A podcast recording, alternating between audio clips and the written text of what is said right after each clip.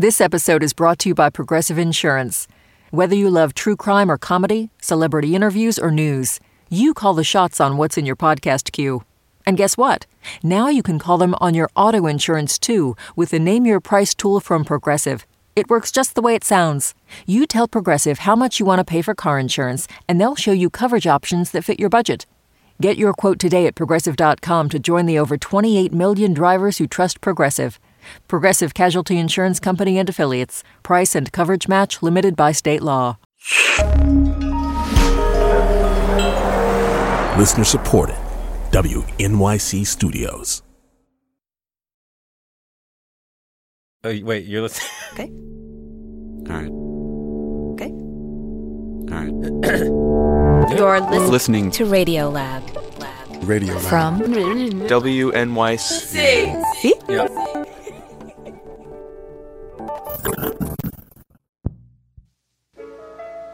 Hello, I'm Akio Morita, and I have been Sony's chairman and chief executive officer for the last 10 years. Before handing you over to our narrator, I would like to offer human beings use or abuse technologies, and it is in our mind and hearts that the future will be decided. And now, here is our narrator telling my story and that of tapes like this one.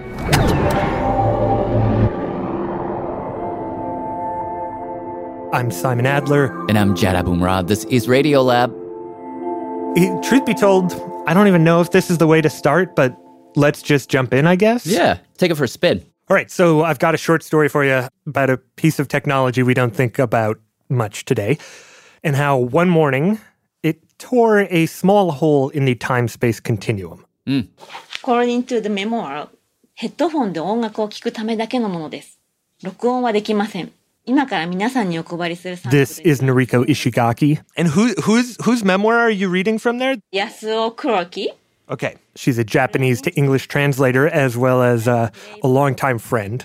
And she says that on the morning of June 22nd, 1979, in Yoyogi Park, one of the biggest parks in Tokyo, magazine reporters and editors are gathered. maybe a dozen or so, alongside some uh, some press people uh, from the Sony Corporation. Okay.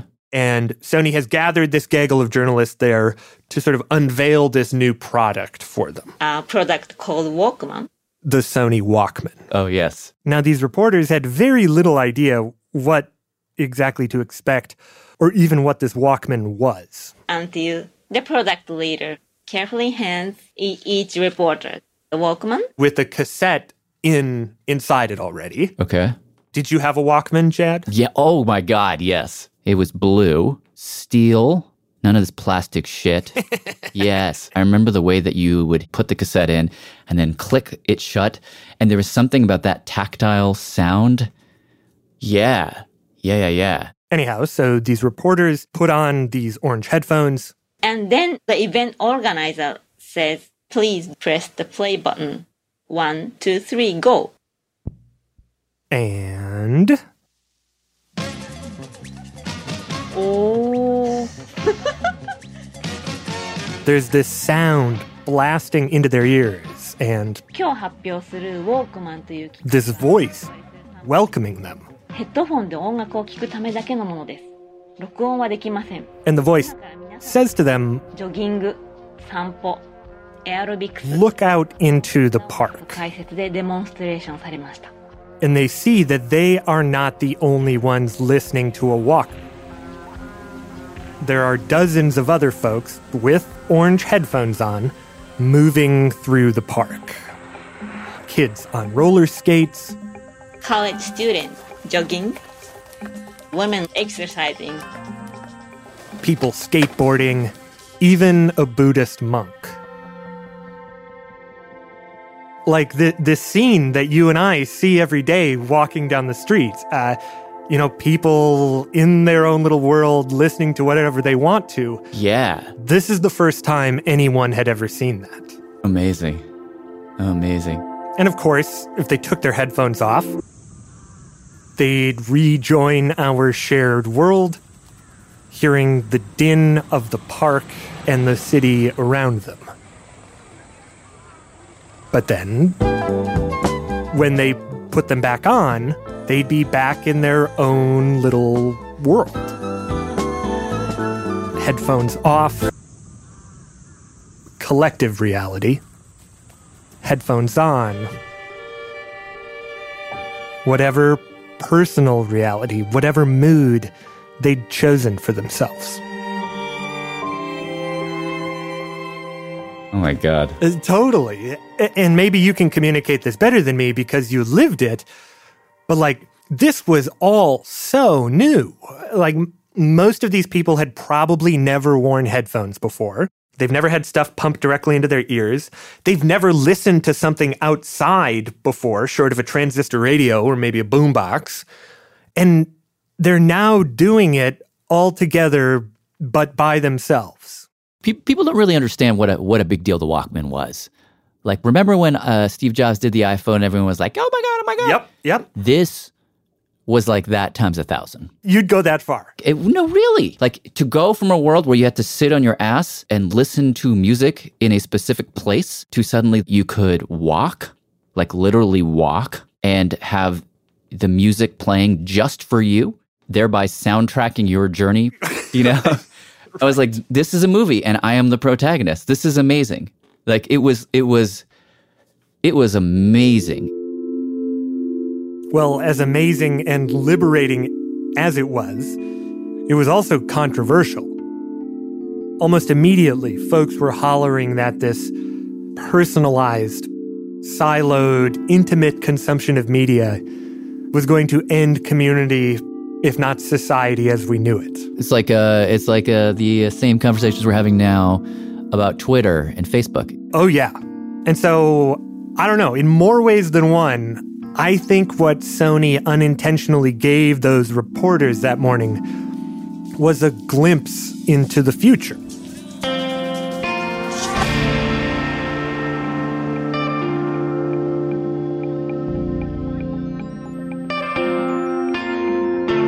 I, I don't know whether it's good for the people or bad for the people. But uh, at least we gave people some joy of enjoying the music.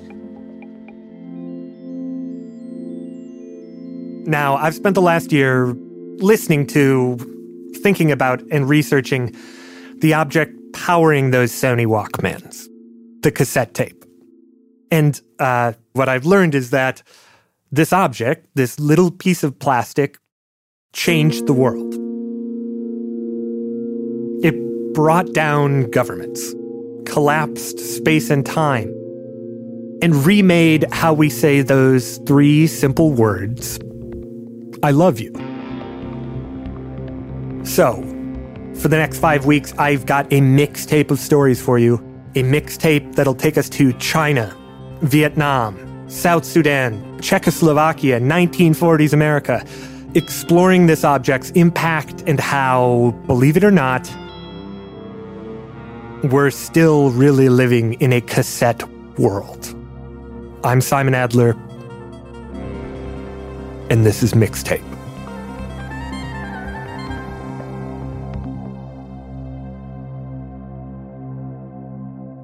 Okay, well, uh, Simon, why don't you just take it from here? I'll just uh, just excuse myself and go listen to my Walkman in the kitchen. All right, then. So, here we go. Hi, I'm Steve Moore. and in this tape, I'm gonna pass on as much knowledge as possible about playing rock and roll. Blah blah blah. As you sing, you will feel more and more freedom. Here it is. We're kicking off in Hangzhou, China with this guy. 喂，喂，老师好，你听得到吗？听得到，听得到，不好意思，刚才静音了，没听见。没关系，没关系。 This is Hao Fang 我是郝仿，有点 alongside our interpreter and really uh, co reporter in China, who, for political reasons, has asked to remain anonymous. Anyhow, these days, Hao Fang writes about music for a living, but he says, you know, back when he was a kid, he had no idea that job even existed. He was born in 1963 in this very small town called Tianjiang. Very small. The kind of place where you'd walk for 10 minutes and be on the outskirts already. Surrounded by mountains, lush countryside, and super isolated. 但是好处是什么呢？就是有很多这种 I mean, the best source of reading material he had was uh, at the time people would use old newspaper as as wallpaper. 啊，那因为那时候 Right, like you want to make it look good. And so when Hao would go over to his neighbors' houses, He would just dash to the wall and start reading wow.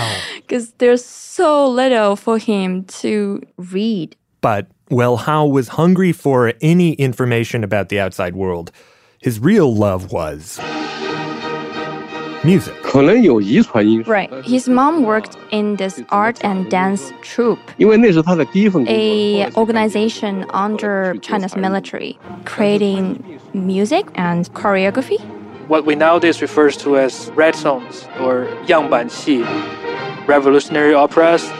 This is historian and scholar Mabu, I'm a music fan. I also write about music. and he says these operas were really a tool of the government. I mean, of course, I, I didn't live through that time, but they were propaganda. I mean, campy, over the top productions filled with dolled up Chinese soldiers. Really pretty girls, long legs, determined peasants, corrupt businessmen. And in them, the peasants seem to always win and the capitalists get what they deserve.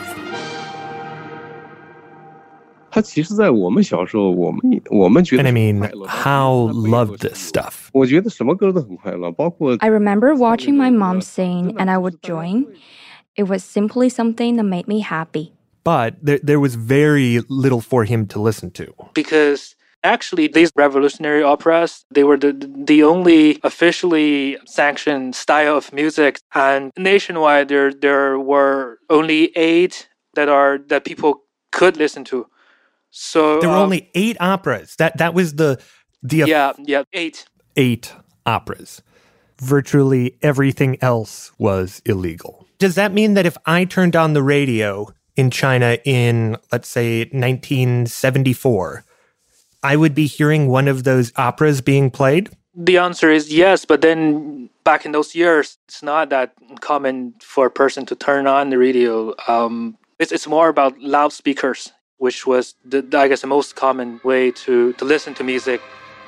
So you don't even tune into them, they're blasted to you through loudspeakers.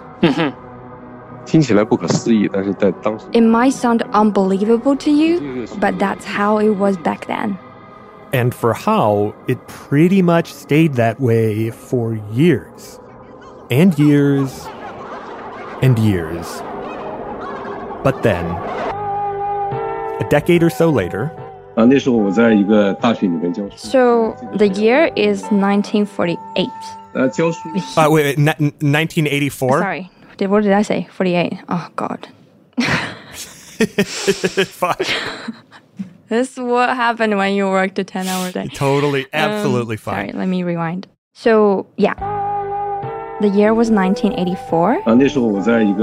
Hao uh, mm-hmm. just graduated from college. Uh, he went to Wuhan, Wuhan, the, where the virus started. During the day, Hao would venture out into Wuhan to explore his new home. So he was just like wandering in the city, looking for stuff to do with his roommates. And they just happened to stumble across this theater like place. Little hole in the wall showing uh, bootleg movies with a curtain for a door. He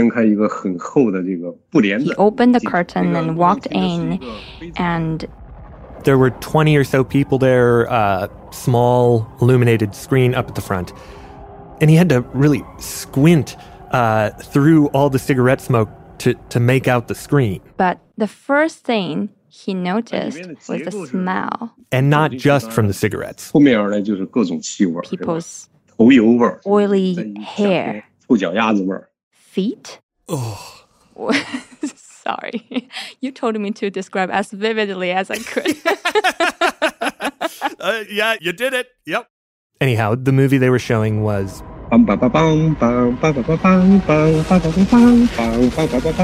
An illegal bootleg copy of Apocalypse Now. And he'd never seen anything like it. The realism, the violence, the explosive budget. Well done, Hawks. Well done. But what hit him hardest was not those smells or those images on the screen, but what was coming out of the speakers. 那多少死 Classic scene in the movie where um, 别人的就结束那个 uh, the doors, the end was played. 对吧？就是那个，但是 Jim Morrison 的 Morrison started to sing. This is an beautiful friend，就就那种感觉，你就你就一下就鸡皮疙瘩就起来了。He remembers being frozen. He had goosebumps all over him. 当时觉得就是摇滚乐可能是有一种我不太了解的。It was like magic. 这很难描述。And so, yeah, Hao was just totally um, touched by the, by the music. He'd never heard such a simple yet powerful arrangement. Basically, never heard a song about death. Never imagined music could be so emotionally complicated and layered. I think it's just um, love at the first sight really. And he needed more of it. But there was nothing, nothing at all. I mean, China was opening up a bit at the time, letting some Western music in, but there was an actual committee that would handpick which songs. And what they were letting in, like John Denver, The Carpenters. Yeah, very limited songs only really, really popular stuff. It's pretty harmless. And as for the more complicated, subversive music coming out of the West at that time, like no one had legal access to it. But there was a group of people in China who, like Hao, had gotten at least a little taste of that larger musical world.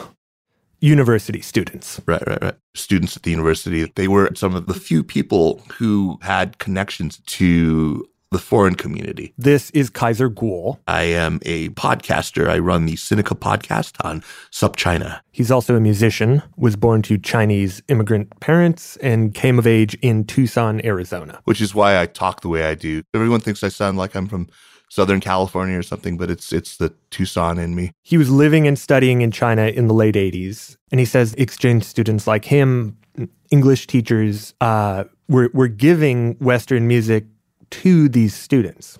And they were beginning to express themselves through it. The question of the day are events in China out of control? For the second day in a row, a million demonstrators have filled the streets of Beijing, and there have been demonstrations for democracy. You know, the, the, the 89 protests started happening. The Tiananmen Square protests. Kaiser uh, actually attended these protests. And so, you know, students had taken over the entire center of the city. It is very important to let the people in the world to know the situation in China. These students in Beijing were demanding democracy, uh, freedom of expression, freedom of access to the outside world. But also, Kaiser told me, uh, they were doing this thing that doesn't really get talked about much. He said that right there in the heart of the demonstrations, People would just sort of set up stacks of PA and then they'd have, you know, all the bands at the time just playing, you know, what long into the night.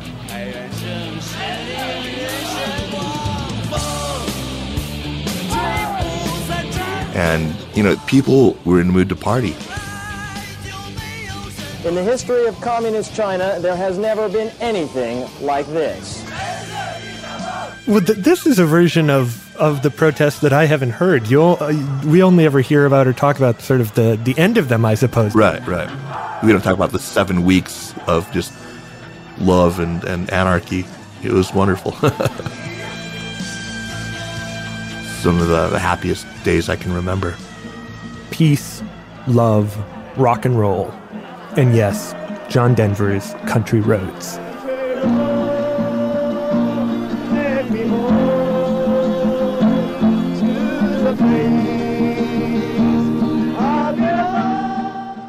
But then, on the morning of June 7th,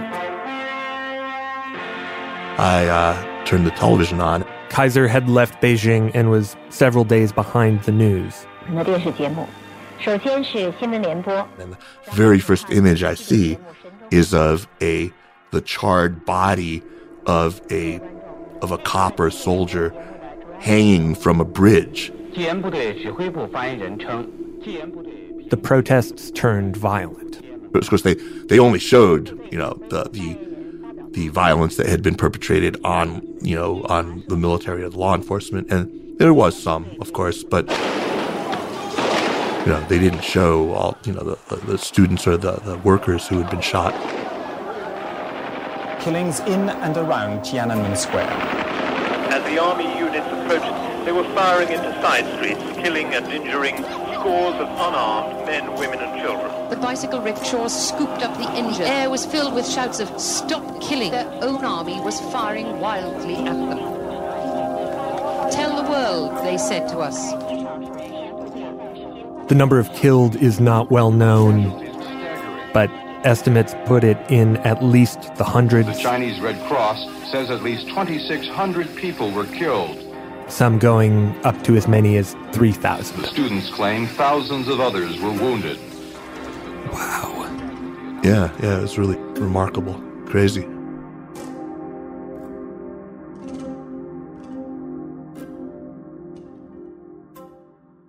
Now, the chilling effect Tiananmen had on China really can't be overstated. And music got caught up in all this too. Of course, after the crackdown, just immediately you really cannot listen to popular music from United States or England. This is Wenhua Shi. I'm from original from China. He was willing to talk to us about this because today he lives in Boston, where he teaches at the University of Massachusetts. During the crackdown, I, I was quite young, how, how to say, it's in ninth grade, but I remember so vividly listening to uh, shortwave radio. Mostly Voice of America.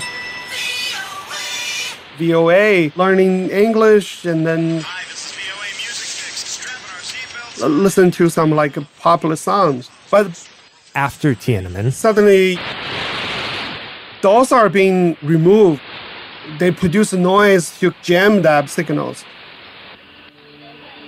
So you cannot hear anymore. It's impossible. Uh, so uh, you feel the air is really exhausted because the because you know outside the uh, possibilities.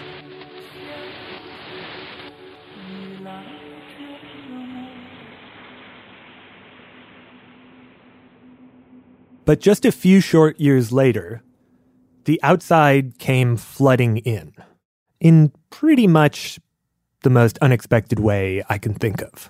没记错的吧，是在一个应该也是春天或者夏天的事吧，就觉得反正 Somewhere in the early 90s, uh, it was spring.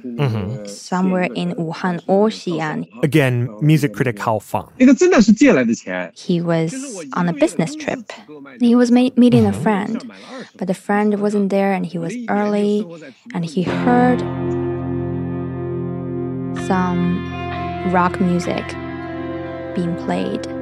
He's like, where is that coming from? So he just followed the music. Down the street and around the corner. And he saw this store and pretty much a hole in the wall. He stepped in and he was just caught off guard completely. It was a store filled with tapes. More than he'd ever seen in his life. Yeah, wall to wall cassettes, hundreds, hundreds of hundreds of tapes. And he's like, what the hell is this place? 就是因为 He will be like turning around and there's Jefferson's airplane. uh, Michael Jackson、Elvis Presley、 Turns around and there's like Bob Dylan. 邦乔维啊什么 Simon Garfunkel，就这种 And then he turns around, there's Yes Band and really niche ones. Like, is this for real? 全部是就是你曾经就是说你梦想过的这种东西，你想要的东西全部都出现， It, it was everything you ever dream of 后悔钱带走了。 in that tiny store. And it was cheap. So he thought this is his only chance to own these tapes. And so, yeah, he grabbed all these albums. As many as he could carry. This big plastic bag with like 20 something tapes. He checked out and began inspecting his treasures. 然后呢就是呃你要去挑到那种没有 One by one, he started like examining them, 你看就是说很多出 analyzing and comparing. 都认为是它是从头开始的，对吧？就是说这个 And he saw that each of them had been cut through the jewel case and into the bottom of the cassette. 就是它受损的不光是磁带 The 的， cut was about the width of a quarter and an intro so deep. And he was wondering, you know, like, why is there some marks on these tapes? Mm-hmm. Or, you know, what happened to them? I mean, he didn't know, but he was encountering Dakou. Dakou. Dakou tapes. Dakou cassettes. Dakou. Dakou tapes. He didn't know where they came from he doesn't know there's gonna be more access to Dakou. And he didn't know it was gonna be a national scene. He didn't know these Dakou tapes were about to change how he and millions of others in China thought about music. All Hao knew at the time was that he wanted more. We'll get to that right after a quick break. This is Ronia from Ypsilanti, Michigan. Mixtape, a special series from Radiolab, is supported in part by Science Sandbox, a Simons Foundation initiative, the Shanahan Family Charitable Foundation, and the Alfred P. Sloan Foundation. This concludes side one. Turn your cassette over to begin side two. Radiolab is supported by BetterHelp. Whether it's already 2 a.m. on a fun night out, graduation time, a new year, we can find ourselves wishing we had more time, wondering where it all went. But there's a question. If we were magically given that time back, what would we do with it? Perhaps you'd spend more time with a friend that you've lost touch with, or petting your dog, or just noticing the sweetness of doing nothing. The best way to let those special things into your life is to know what's important to you so that you can make it a priority going forward. A therapist can guide you through the process of defining your values and understanding your priorities so you know what things you can spend your time on that will really fulfill you. BetterHelp offers convenient, affordable online therapy that comes to you. Start the process in minutes and switch therapists anytime. Learn how to make time for what makes you happy with BetterHelp. Visit betterhelp.com slash radiolab today to get 10% off your first month. That's betterhelp, H-E-L-P dot com slash radiolab. Music helps us celebrate, contemplate, cope, and connect. And we've got the stories to prove it. Join me, Terrence McKnight, for the new season of the Open Ears Project, a podcast in which people tell us about the piece of classical music that has meant the most to them. That music might even wind up being meaningful for you. The Open Ears Project, listen now wherever you get podcasts.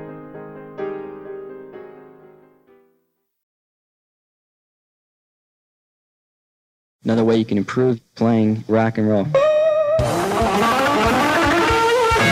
is uh, absorb as much outside knowledge and information as you can, even if it's a simple kind of thing, like or very undesirable noises or something more easy to listen to or whatever, you know, because we're gonna cut them all up and combine them, just make up a little thing.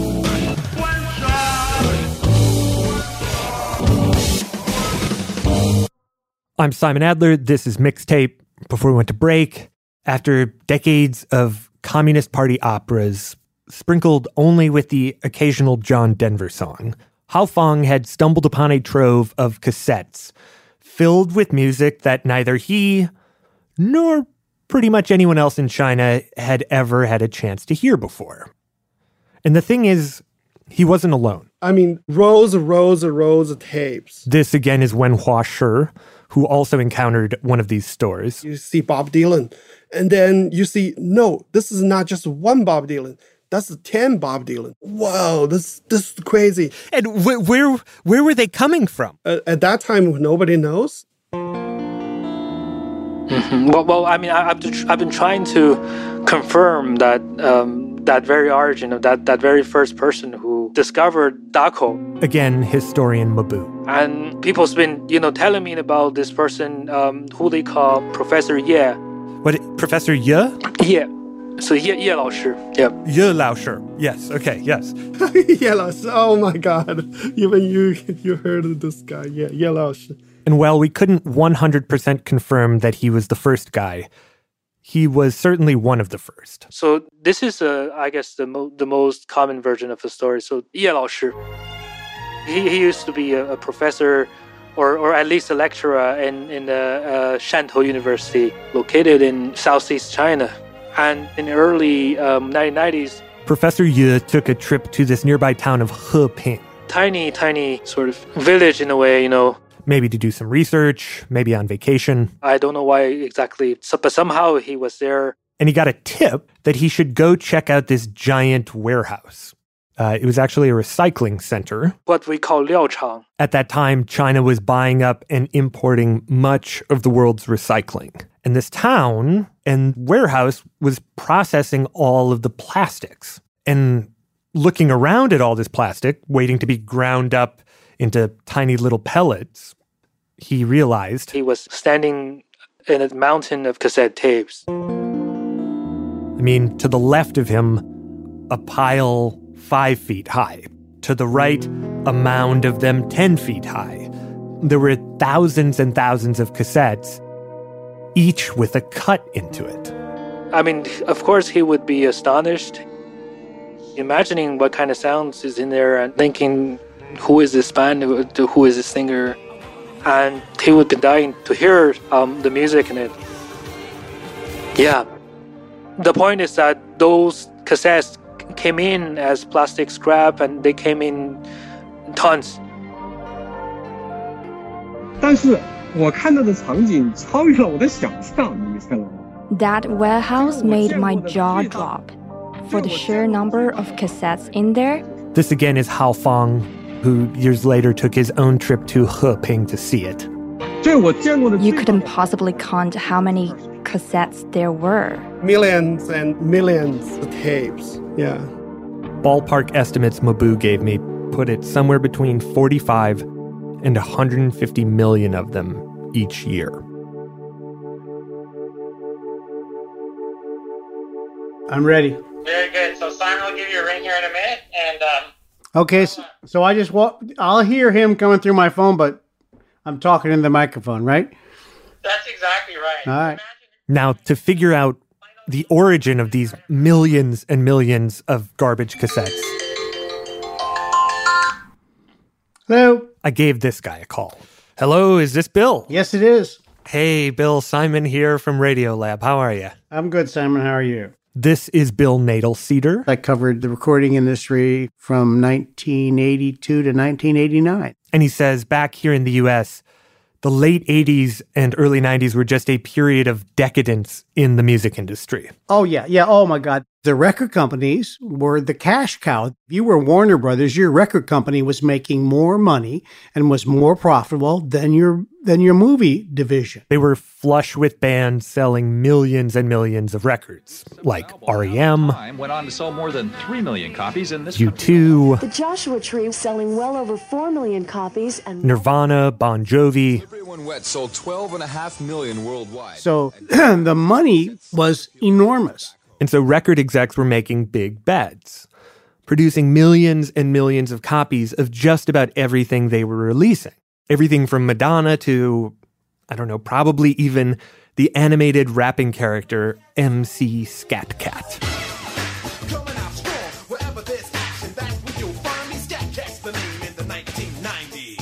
I mean, they were producing so many that even a hit record often left hundreds of thousands of unsold copies, uh, let alone a flop like MC Scat Cat. And so, what did they do with this surplus? They wanted to get rid of it. Okay. And so, what they would do is they would sell them in bulk for pennies apiece to a network of buyers and resellers. First, they ended up in record stores labeled as cutouts. You know, a discontinued record is called a cutout uh, because they cut it out of their act- active sales category. If they didn't sell there, someone would buy them in bulk for pennies on the dollar again, try to sell them somewhere else. Truck stops, car washes, drugstores, and whatever else. And finally, if no one wanted these cassettes, they sent it out to be destroyed. The standard way they did this was to run a saw blade through them, cutting about an inch deep into the cassette itself, leaving a gash in the plastic and a break in the magnetic tape. And from there, unbeknownst even to Bill, it's getting there in garbage and like big fucking tra- barges of trash. Is that what you're saying? Exact bar. Yes, scrap barges. Wow. These cut up cutouts were thrown into shipping containers and shipped to China, where Professor Ye found them as these mountains of scrap. I, I, I, I take heart from this. The music will get to the people no matter what. you know? However, for this music to get to the people of China, these cassettes needed to be repaired, which is what Professor Ye tried to do. Here's what we're going to do bring the tools out here. Okay. His theory was essentially even if the, the mechanism was damaged, you can take the tape out. Again, Kaiser Kuo. Splice it and rewind it onto a, a new cassette body. It wasn't going to be easy. In fact, it was going to be a royal pain in the ass. Okay, here we go. But after sawing a John Denver cassette nearly in half. oh yeah, and you went right through. You can see we got the tape itself is split. Oh yeah. My AP and really co-pilot on this series, Eli Cohen, and I also set out to see if we could do this. So, first things first, we're going to have to destroy it further in order to bring it back to life. We had to get the John Denver tape outside of its broken cassette shell, smashing it with a hammer. Now we've got some breakage, and now it quite like the experience of uh, like cracking open a crab leg or something. There we go. With the John Denver tape out of its cassette, we've got screws. Eli opened up the cassette we'd be transplanting John Denver into, and we taped the John Denver tape onto the new reel of tape. Yeah. Snipped off the excess. It's beautiful. Oh, fuck. struggled a bit. Damn it. Okay. Well.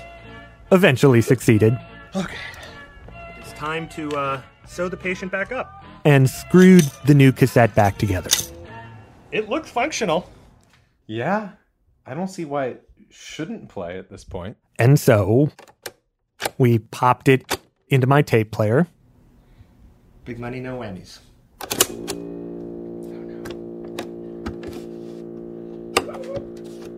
It doesn't want to move. Didn't work. It Doesn't. No! Wait, hold on, hold on. We took the tape out and tried to wind uh, it forward manually a bit. Put it back in. No. Still nothing. Doctor, can you diagnose the patient here? Well, it, the, the host seems to be rejecting its new organ. And so, I think the problem is the giving it one more shot, we we manually wound a bunch of tape from the left reel onto the right reel. So we're losing the first song, basically. It might be okay. All right, let's try again. And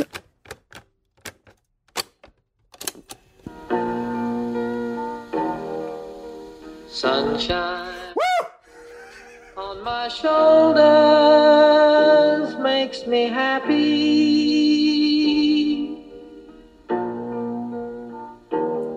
We did it.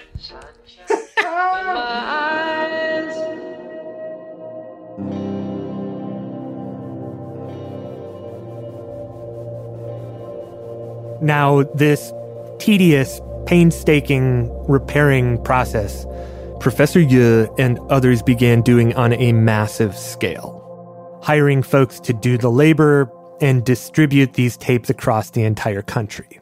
And he or someone like him eventually gave these things a name. Dakou. Dakou, which just so happens to translate to Uh, cut out.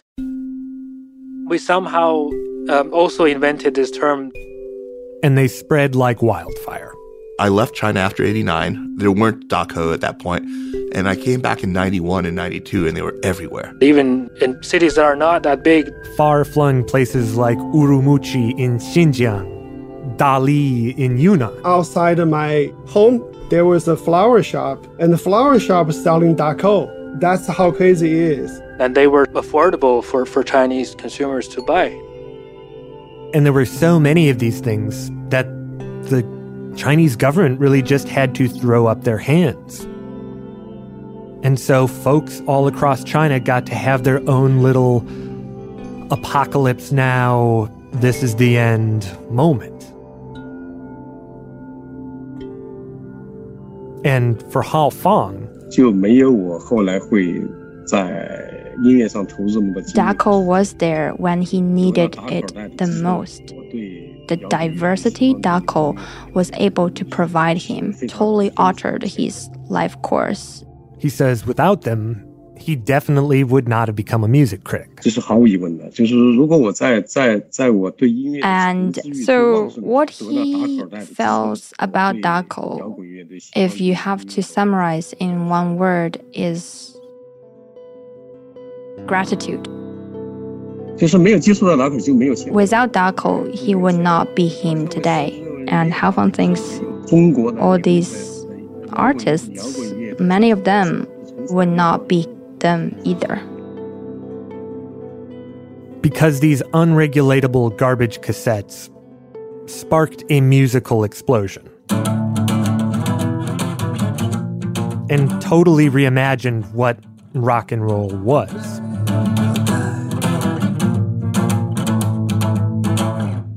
概这样。This is Li Yang. 到已经开始准备想想要玩乐队。Today he's a musician with tattoos, sleeves crawling up each arm. And these Dakou tapes are what inspired him and countless others to form bands in the first place. Uh, do we do we know the name of his first band? I'm not sure he told me that. Um, you know, everybody's embarrassed by the name of their first band, so he probably didn't want to tell you the name. or he kept on saying i can't remember because of, of the life i've lived. That's all i can remember. so you know i can only imagine and that's rebecca Kanthor journalist in shanghai. who helped facilitate and uh, conduct our interview with him. Anyhow. Come as you are as you friend as you one of the first bands Li Yang heard was Nirvana, and he loved it. He wanted to hear more stuff like it, uh, but he didn't know what genre to be looking for. 嗯， no, no idea. 刚开始没有办法听到那么多音乐，你不会。 In fact, he wasn't even aware there were genres. 中国的摇滚乐，或者是 There was Western music, Uh huh. and there was the music that everyone was lis- listening to in China. Those were the two genres 你 because 不会别人告诉你啊，这个是 nobody was there to teach us. This is metal. This is punk. This is grunge. This is garage. This is emo. We were just not clear on this in the beginning. All Li Yang had was the recordings, nothing else. And so he was listening to all of this stuff with no context. Again, Kaiser Kuo. No understanding of, you know, what this particular album is in the history of rock. No sense that the Beatles came before ACDC or that ACDC came before Nirvana. Certainly no sense of what was quote unquote good. So, for example, the Beatles and, and Bob Dylan, a lot of people complain about their sound are just, you know, very common sounds. So, Wait, so- wait, wait. People thought Bob Dylan and the Beatles were underwhelming.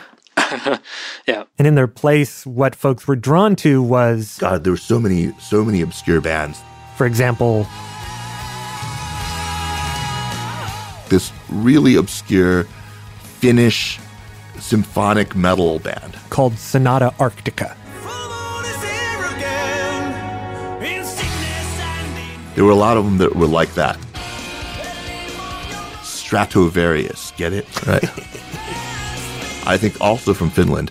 Fin- Finland was overrepresented here, but Cannibal Corpse. They're a Floridian death metal band. They're big. Sort of. But I started seeing their cassettes all over in China. And for Kaiser, this was all sort of horrifying. You know, I, I, I would say, for example, you got to start with the Beatles and the Stones and the Who, and you know you can't skip because you know Nirvana doesn't make sense unless you understand what it was in reaction to. Well, and I I totally get that. Like I studied jazz saxophone for 10 years. Really? Yeah, yeah, yeah, yeah. And that is all about knowing exactly what came before what. Right, right. And knowing who played what lick when and quoting those licks in your solos to demonstrate a knowledge or an understanding of the form. Oh, yeah, yeah, yeah. So I don't know. Like th- there is value in understanding something in its context. Oh, for sure. Yeah.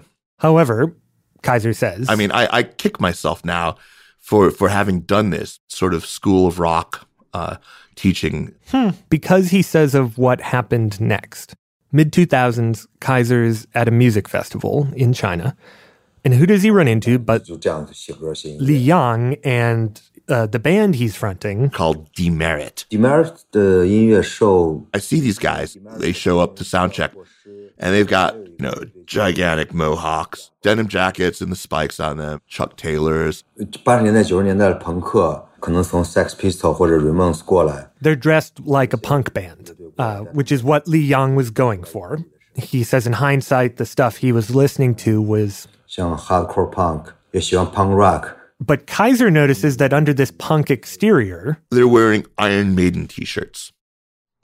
I think that's ironic, right? They're they're kind of making fun of Iron Maiden. Haha, that's very funny. Because Iron Maiden is one of the classic heavy metal bands that plays these crazily technical songs with intricate guitar solos. Like punk and metal is just a total musical mismatch. But then later that day, when it was Demerit's slot to perform, They get up and they start playing their songs, and they're like a you know punk, major chords, exactly what Kaiser expected from a punk band. kind of brash, bratty vocals. But then, partway through the song, They bust into these dual guitar solos, It's where they're you know they're shredding in in tight harmony. it's this chimera of 70s American punk and 80s British metal. and it's like, whoa. I thought in America. There's no punk band that would bother to, you know, apply that much technique and no metal band that would have been okay with that aesthetic. But uh, it was great. And it was like, um, this is a music I could really get into. And, and so I, I talked to them. I, I'm, I'm asking, so aren't you guys punk? Like, how do you think about these genres that you're blending together? And so they said, we don't really care about that There was something freeing that he didn't he didn't know what it all was, and so he 对对对，那个时候我们在一起不知道怎么做乐队，就觉得有吉他有贝斯 he didn't have any rules. He could just make stuff, 很简单，你随便弹就行了。这种 make music, mixing everything together 哦，我明白，就这样写歌写音乐这样。 the way that he wanted to. He was able to make music liberated from its own history or expectations. And all across China, other musicians were doing the same thing, obliviously mixing rock with bebop, with outlaw country, with classical. it was such an odd, completely disembodied borrowing. It, was like free of context, free of obligation. It was like taking a plant away from its soil, dusting off any residue of the old soil, and putting it in in this totally different soil with a different pH level, different level, you know, amount of sunlight. It's going to grow differently, and it did. It's sort of the mixtape on uh, the grandest of scales. Exactly. exactly. and and the impact that it had on that generation was just utterly profound. 年轻人就需要一个不一样的声音，大家很很迫切。 for him. The, the biggest impact of, of Dakou Cassettes was not music, it was about him finding a new way to think about the world. Maybe he didn't know he was searching for it, but when he heard it, he was like, oh. Yeah, that's me. 我去这样去表达。如果有十个人改变，也是一个改变。So Dakou, it was just like a little window. 都有很大的改变影响。 And then phew, everything came rushing in.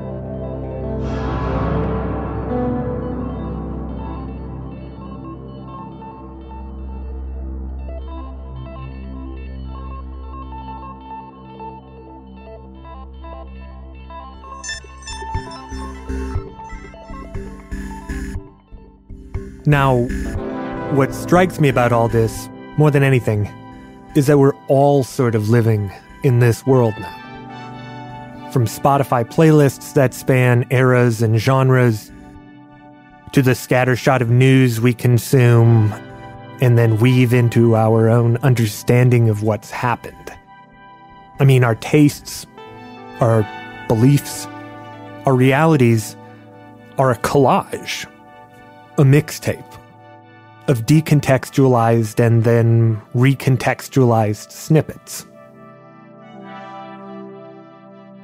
Next week, we're leaving China and going back to the moment this remixed existence began. We've got the story of the first splice in our reality, and the two men one you definitely know, one who you most definitely don't, who made it happen.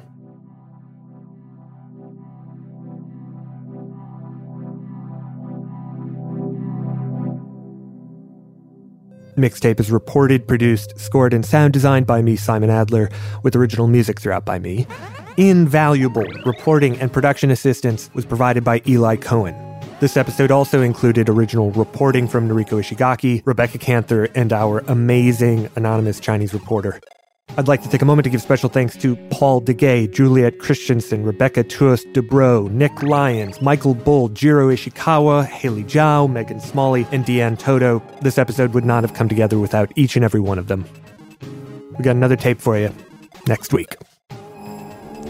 Radiolab was created by Jad Abumrad and is edited by Soren Wheeler. Lulu Miller and Latif Nasser are our co hosts, Susie Lechtenberg is our executive producer, and Dylan Keefe is our director of sound design. Our staff includes Simon Adler, Jeremy Bloom, Becca Bressler, Rachel Cusick, W. Harry Fortuna, David Gebel, Maria Paz Gutierrez, Sindhu Sambandam, Matt Kilty, Annie McEwen, Alex Neason, Sarah Qari, Ariane Wack, Pat Walters, and Molly Webster with help from Tanya Chawla, Shima Oliai, and Sarah Sandbach. Our fact checkers are Diane Kelly, Emily Krieger, and Adam Chabil.